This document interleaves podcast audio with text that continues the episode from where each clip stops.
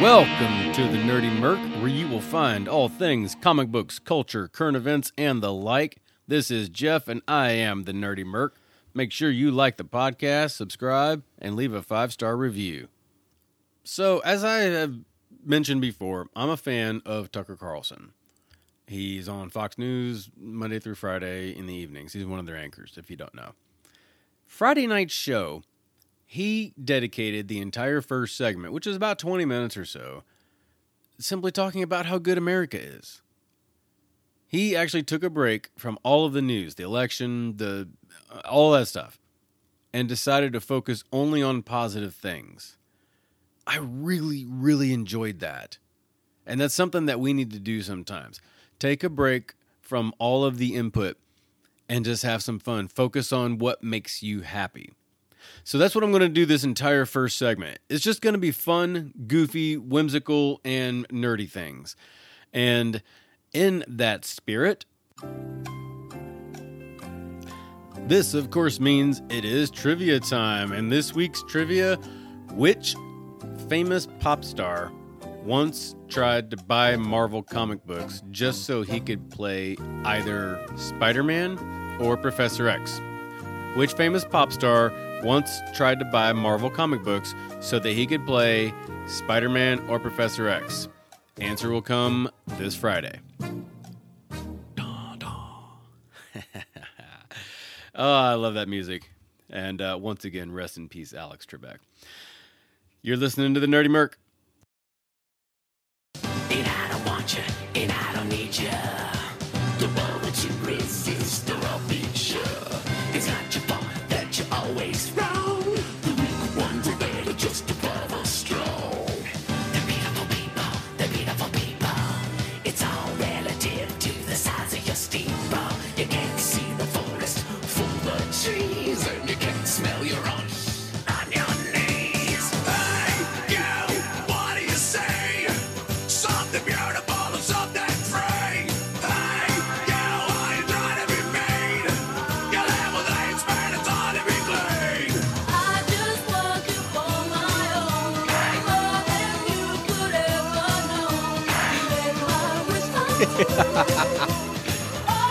One for Christmas is you. The beautiful people. The beautiful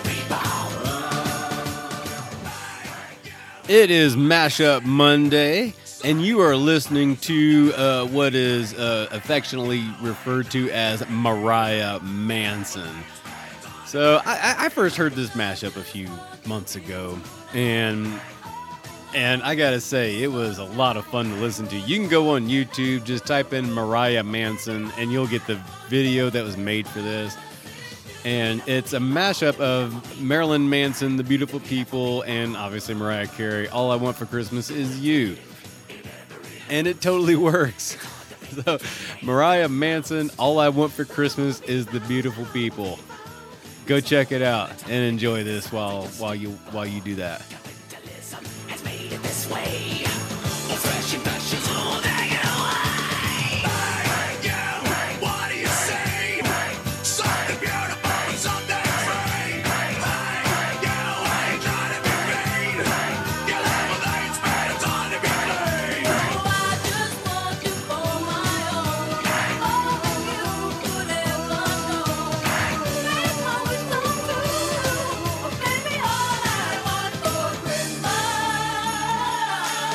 Bring it home, girl. The beautiful people, the beautiful people. The beautiful people. The beautiful people, the beautiful people. And that right there is why I'm the best. Okay, nah, I'm not the best. But that right there is what makes me me. I bring you the stuff that you want to hear. Mariah Manson, All I Want for Christmas Is the Beautiful People. Today feels, even though I know it's not the first day of winter, it's the first day that really feels like winter, to me anyway. It's rainy and windy and cold, so it's time to break out the Christmas, well, not the decorations, it's too cold for that crap, but it's definitely time to break out the Christmas spirit, and all I want for Christmas is the beautiful people, the beautiful people. You're listening to the Nerdy Merc. Do you ever look at something and just say, I wish you would die? I know you're saying, wait a minute, Jeff, I thought we were talking about positive things. This is a positive thing. I am talking about the star Beetlejuice. Now, most people that Beetlejuice, you're talking about that crappy 1980s Michael Keaton movie, and first off, them's fighting words. That was one of the best movies ever. Thank you very much. I don't care. You know what? I don't care what you say. It's just like Howard the Duck, one of the best movies ever, and it's freaking awesome. So Beetlejuice is, if you look at the constellation Orion, and I gotta say, I am one of those people. Yes, I have a favorite constellation. Naturally, I have an astronomy background, and my favorite constellation is Orion the Hunter. Now, you can start seeing Orion late September, early October in the oh Lord, use your brain, use your words, Jeff. In the eastern sky as he rises up above the horizon after the sun goes down. And he'll stay in the sky pretty much until I'm wanting to say, I don't know, in February, March, something like that. So he's around for about half the year. And Orion the Hunter, if you ever looked at him, because you got the three stars that make up his belt, and you go straight up, and it kind of looks like he's got his arms spread. The actual constellation is there's far more to it than what you can see from inside any city. But if you look up at the top left kind of star, you're going to notice that it kind of has like a reddish, orangish tint to it. That star is Betelgeuse. Now, if you were to supplant Betelgeuse and put it right where our sun is, Betelgeuse would expand, like the actual outer edge of Betelgeuse, the photosphere, would extend all the way out, I want to say past Mars. Yeah, past Mars, almost to Jupiter. It is a massive, massive star.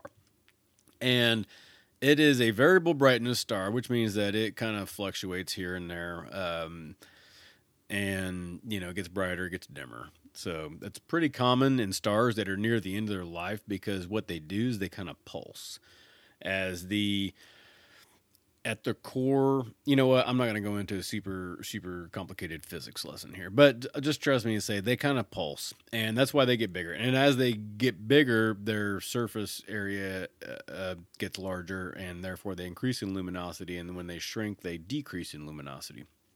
So we know Betelgeuse is near the end of his life. Now, at the end of his life, could be the next million years. It could be tomorrow. It's approximately, if I remember correctly, about 600 light years away. So it may have already blown. Now, Betelgeuse will end in a supernova. We know this. And it may have already blown. And we just haven't seen the light yet, because it takes light 600 years to get to us, you know? So, I mean, if it blew around the time George Washington was sailing across the Potomac on Christmas Eve to go slaughter some redcoats, then we're not going to see that light for another 300 years or so, 300 and something odd, 360 years. So I don't know. I'm not going to do that math off the top of my head, but, I think I'm about right. Dang, I'm good. Anyway, so, but when it does, and this is why I look up to it. This is why I look up to it and say, I wish you'd just die, because what's going to happen is it's going to equal about 10 days, approximately 10 days after it blows. It is going to rival the full moon in brightness. But that brightness is going to be focused in a single pinpoint of light from our perspective. You're going to be able to see this thing during the day. You're going to be able to see this thing at night, you know, wherever the earth happens to be at the time when this happens. You're going to be able to see this thing no matter what time of day or night it is.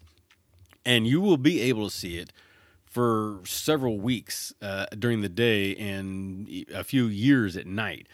Now, when I say it rivals the full moon in brightness, that's what's called apparent magnitude. And I'm not going to go into magnitudes, but just know that the sun is about minus 26 in apparent magnitude. The full moon is about a minus 13 or 14 in apparent magnitude. And currently, our Betelgeuse's average is about a positive 1 or so. It's one of those things, like the further down in the negative scale you go, the brighter it gets. Well, when it blows, it's going to jump up immediately to in that 10, 11 range. And then after the course of about 10 days, it's going to 10 days to 3 months, roughly.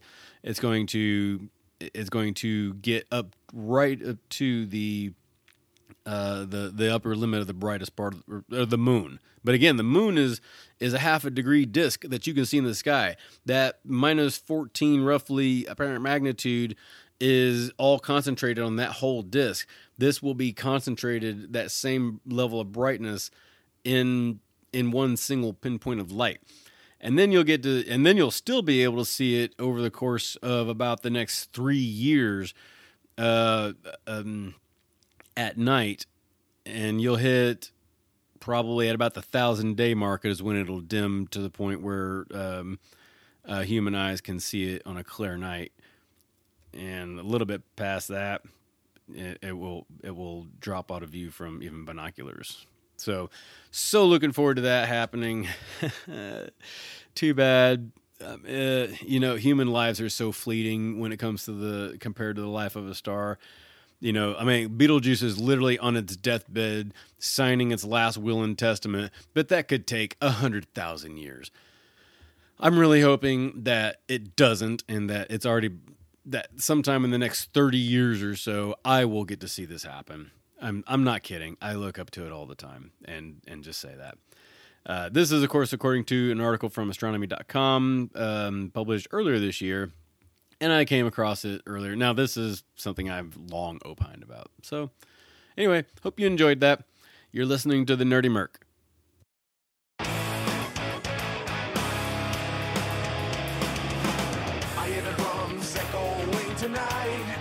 Hears only whispers of some quiet conversation. She's coming in 12:35. The moonlight wings reflect the stars that guide me towards salvation. I stopped an old man along the way, hoping to find some old forgotten words or ancient melody. He turned to me as if to say, hurry boy, it's waiting there for you. Come and take a lot to drag me away from you. There's nothing that 100 men or more can ever do. I best to raise out in Africa. Gonna take some time to do the things we never had.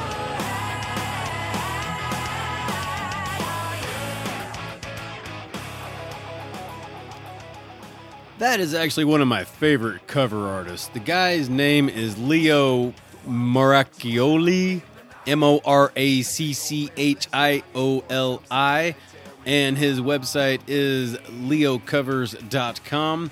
This guy has made a career out of making cover music.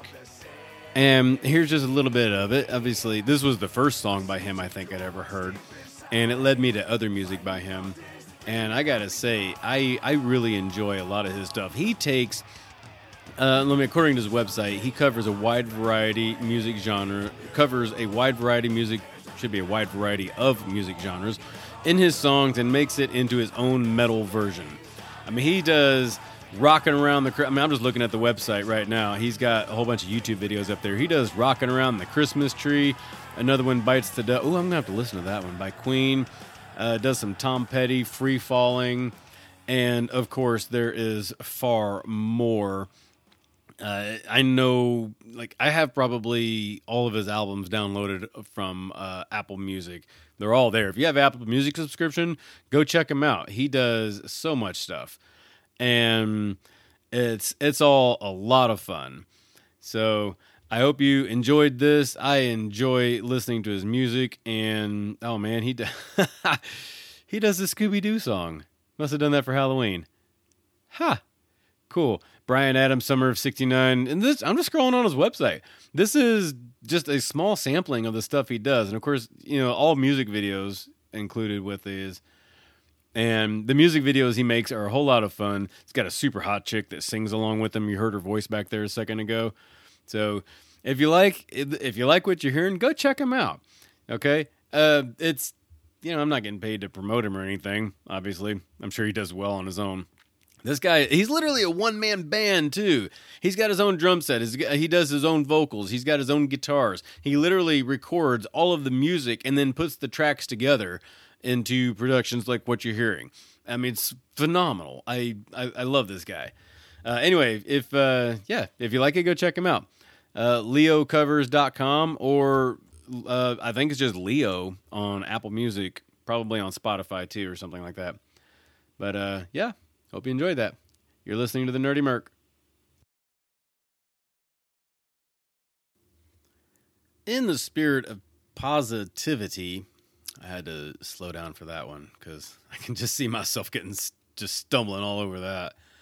But in the spirit of positivity, I'm going to give a shout out to an organization that I think does excellent work, and that is the Gary Sinise Foundation. Now, the Gary Sinise is, of course, you know, the Hollywood actor and a very staunch supporter and advocate of veteran causes. Lt. Dan, I mean, surely everyone knows who Gary Sinise is by now. Lt. Dan from Forrest Gump and,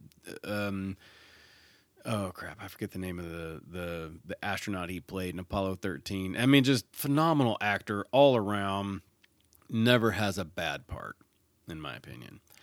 So he's got a foundation, and this foundation does phenomenal work for veterans, as I said. But on their Facebook page yesterday, this was just kind of news to me. On Saturday's salute. Okay, I'm recording on Sunday, obviously, so you're hearing this. So this would have been 2 days ago from your perspective. On Saturday's salute, we honor game show host and animal rights activist Bob Barker. Before gaining fame for his 35-year stint hosting The Price is Right, Barker served in the U.S. Navy from 1942 to 1945. After finishing college, Barker enlisted as a naval aviation cadet and later trained to become a fighter pilot until World War II ended. Man, I tell you what, every day it seems like I'm hearing about a new celebrity from that generation that was a veteran. I mean, it's truly the greatest generation indeed. I mean, maybe one of these days I'm just going to have to do a tribute to all of them. Man, yeah, I think that's what I'm going to do. Well, that's the end of this segment. If you have a question, comment, or suggestion, give me a call, 317-978-NERD. That's 317-978-6373. Find me on all the social medias or go to the website, www.nerdymerc.com. Make sure you stick around for the next segment, and thank you for listening.